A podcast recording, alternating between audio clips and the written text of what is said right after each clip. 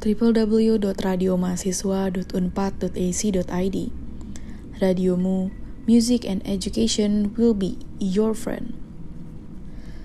Halo viewers, baik lagi sama gue Odi dan kali ini gue akan menemani malam Jumat kalian dalam program siaran yang pastinya kalian tunggu-tunggu, yaitu Other Side. So, let's take a peek on the other side. Hai viewers, nah kayaknya masih santai-santai ya semuanya. Alias sekarang itu masih tanggal di awal Agustus. Tapi kalau dihitung-hitung ya kurang lebih ya kurang dari sebulan lagi kita bakal balik nih lanjutin aktivitas perkuliahan kita kayak biasanya di kampus tercinta ini ya tentu aja dan menurut gue ini tuh waktu yang cepet apalagi buat yang ikut kepanitiaan nih. Jadi ya kebanyakan rapat dan gak kerasa liburannya nih jujur. Dan di episode lalu gue juga udah cerita ya kalau liburan gue itu tuh rapat doang isinya. Dan yang paling penting pokoknya ya hari ini gue balik lagi dengan kisah-kisah horor yang pastinya akan buat bulu kuduk kalian merinding. Dan sebelum gue ceritain kisah horor hari ini, gue berharap semoga viewers tidak mengalami kejadian horor di minggu-minggu ini ya. Well, gimana nih viewers? Apakah kalian ini sudah kembali menangor lagi atau belum setelah liburan yang cukup panjang ini? Atau bahkan kalian malah masih ada yang lagi liburan ya? Tapi kalau gue sendiri sih gue belum di Nangor ya. Karena gue masih ada urusan di rumah. Jadi ya mau gak mau gue belum bisa nih balik ke Nangor. Dan gue udah nge-planning kalau gue akan balik ke Nangor di ya tanggal belasan lah ya. Dan itu menurut gue cukup jauh ya sebelum tanggal 28 Agustus alias di tanggal 28 Agustus itu di prodi gue tuh mungkin seunpat ya. Udah mulai nih aktivitas perkuliahan atau kegiatan belajar mengajar. Dan lagi-lagi gue harus datang ke Nangor di tanggal belasan itu karena gue ada kepanitiaan yang perlu dikerjain. Dan for your information gue liburan di rumah tuh beneran gak ke mana-mana cuy cuma di rumah. Jadi ya bangun tidur rapat. Sebelum tidur rapat juga. Kalau buat jalan-jalan sih ya sempet. Cuma waktunya tuh sebentar aja. Tapi gue yakin banget gak cuma gue yang begini. Pasti ada viewers yang sama atau bahkan lebih sibuk. Mau di kepanitiaan atau organisasi. Bahkan gue lihat ada teman-teman gue yang masih stay di Nangor dan mereka itu pulang ke rumah tuh cepet banget. Abis mereka balik rumah nih setor muka itu mereka langsung balik lagi ke Nangor buat urusan kepanitiaan atau organisasi itu. Dan buat viewers yang masih menikmati liburannya kalian jalan-jalan ke mana aja nih? Kalau gue tebak pasti gak mungkin lah ya gak ada yang ke Bali. Dan ngomongin soal holiday ke Bali pasti banyak banget kan dari viewers yang udah pernah ke sana. Dan kalau viewers berangkat pakai jalur darat, viewers bakal tahu yang namanya PLTU Python Probolinggo. Dan hari ini gue mau nyeritain kisah liburan berujung maut yaitu tragedi Python tahun 2003. Kejadian ini terjadi pada 20 tahun lalu, tepatnya di tahun 2003, bulan Oktober, SMK 1 Yapemda Sleman, Yogyakarta ngeberangkatin ratusan siswa-siswi mereka buat study tour sekaligus liburan di Bali. Dan akhirnya berangkatlah nih siswa dan siswi tersebut di dalam tiga bus. Tapi ketika lagi di perjalanan, ada salah satu bus yang beberapa kali mengalami masalah kecil dan kurang mengenakan, yaitu di bus nomor 3. Nah, bus nomor 3 ini tuh pas perjalanan sering banget mogok. Kesangkut kabel-kabel, kacanya pecah, dan lain sebagainya.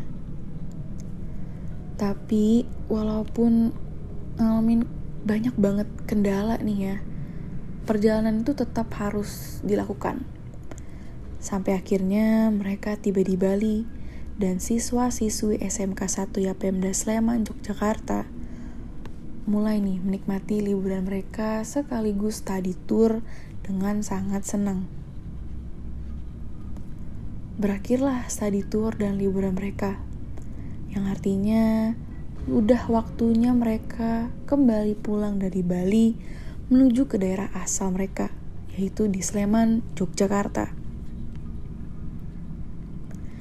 Namun, ketika sampai di PLTU Python Situbondo, Jawa Timur, tiba-tiba bus nomor 2 mengalami kecelakaan karena ditabrak sama truk kontainer yang motong jalur dari arah yang berlawanan.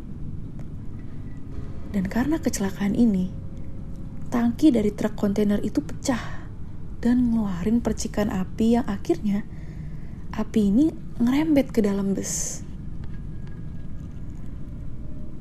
Dan akhirnya terjadilah kecelakaan yang besar di mana bus rombongan study tour SMK 1 Yapemda Sleman Yogyakarta terbakar.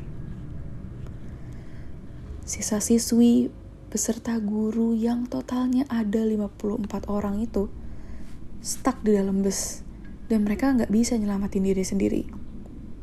Karena pada saat itu belum ada alat yang namanya pemecah kaca bus. Dan karena itulah akhirnya 54 orang siswa beserta guru tersebut terbakar hidup-hidup di dalam bus. Banyak dari mereka juga yang ngalamin luka bakar serius sampai-sampai jenazahnya itu nggak bisa dikenali lagi. Di dalam kecelakaan ini, cuma ada dua orang yang bisa menyelamatkan diri. Pertama, itu sopir busnya dan juga kernet. Dua orang itu bisa selamat karena mereka memecahkan kaca pintu. Dan tragedi kecelakaan ini menjadi kecelakaan terbesar pada saat itu. Liburan yang harusnya meninggalkan memori menyenangkan berubah menjadi tangis kesedihan dan meninggalkan trauma yang mendalam. Waktu kejadian ini terjadi, ada beberapa cerita di mana ada korban yang kita sebut saja A dan Aini telah wafat. Malam pada hari kejadian, A pulang ke rumah keluarganya, tapi A ini nggak membawa barang apa pun. Ketika pagi hari, keluarga A baru mendapat konfirmasi tentang kecelakaan bus yang ditumpangi A. Dan keluarga A langsung mengecek kamar A. Dan saat itu, kamar tersebut kosong. Dan ternyata malam hari tersebut yang pulang bukanlah A, melainkan Sukmanya saja. Ada juga kisah lain setelah kejadian itu, di mana bus 2 atau bus nomor 2 ini pulang atau sampai ke sekolah awal. Lalu ada cerita lagi di mana rombongan bus yang kecelakaan ini ada di dalam satu kelas yang sama. Dan beredar cerita kalau ruang kelas yang ditempati oleh korban-korban terdengar riuh kegiatan belajar mengajar dan terkadang masih tercium aroma-aroma seperti bau terbakar. Selain itu, ada kisah di mana beberapa dari korban ini masih belum sadar kalau dirinya sudah meninggal. Dan sampai saat ini mereka masih menunggu jemputannya.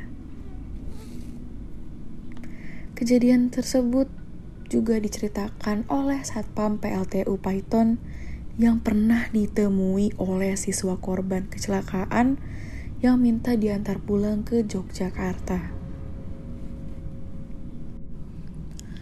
Pertama-tama, gue turut berduka cita buat seluruh korban yang ditinggalkan atas tragedi kecelakaan Python.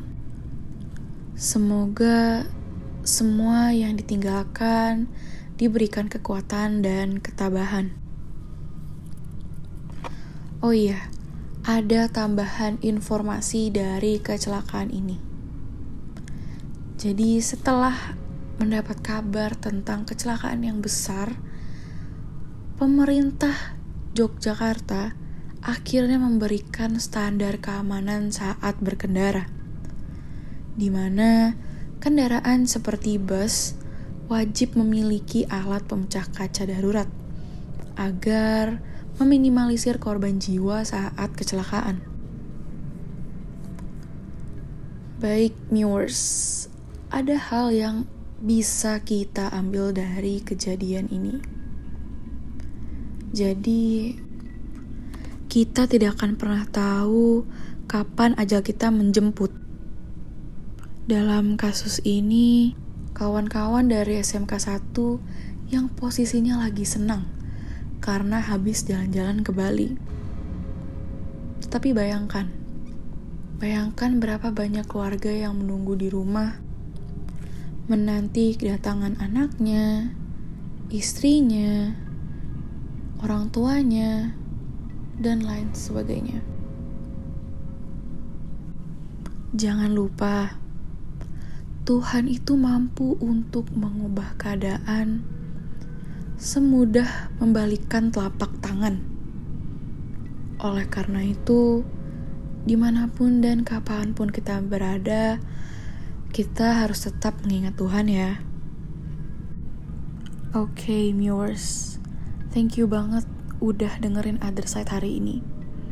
Dan jangan lupa pesan dari gue Nyawer semua tuh harus selalu berdoa ya sebelum ngelakuin sesuatu. Dan di dalam tragedi ini mungkin sebelum berpergian, dalam perjalanan, dan lain-lain. Dan jangan lupa selalu hati-hati ya saat berkendara. Itu aja buat Other Side hari ini. Dan jangan lupa buat dengerin lagi Other Side di minggu depan. Radiomu, stay young and free.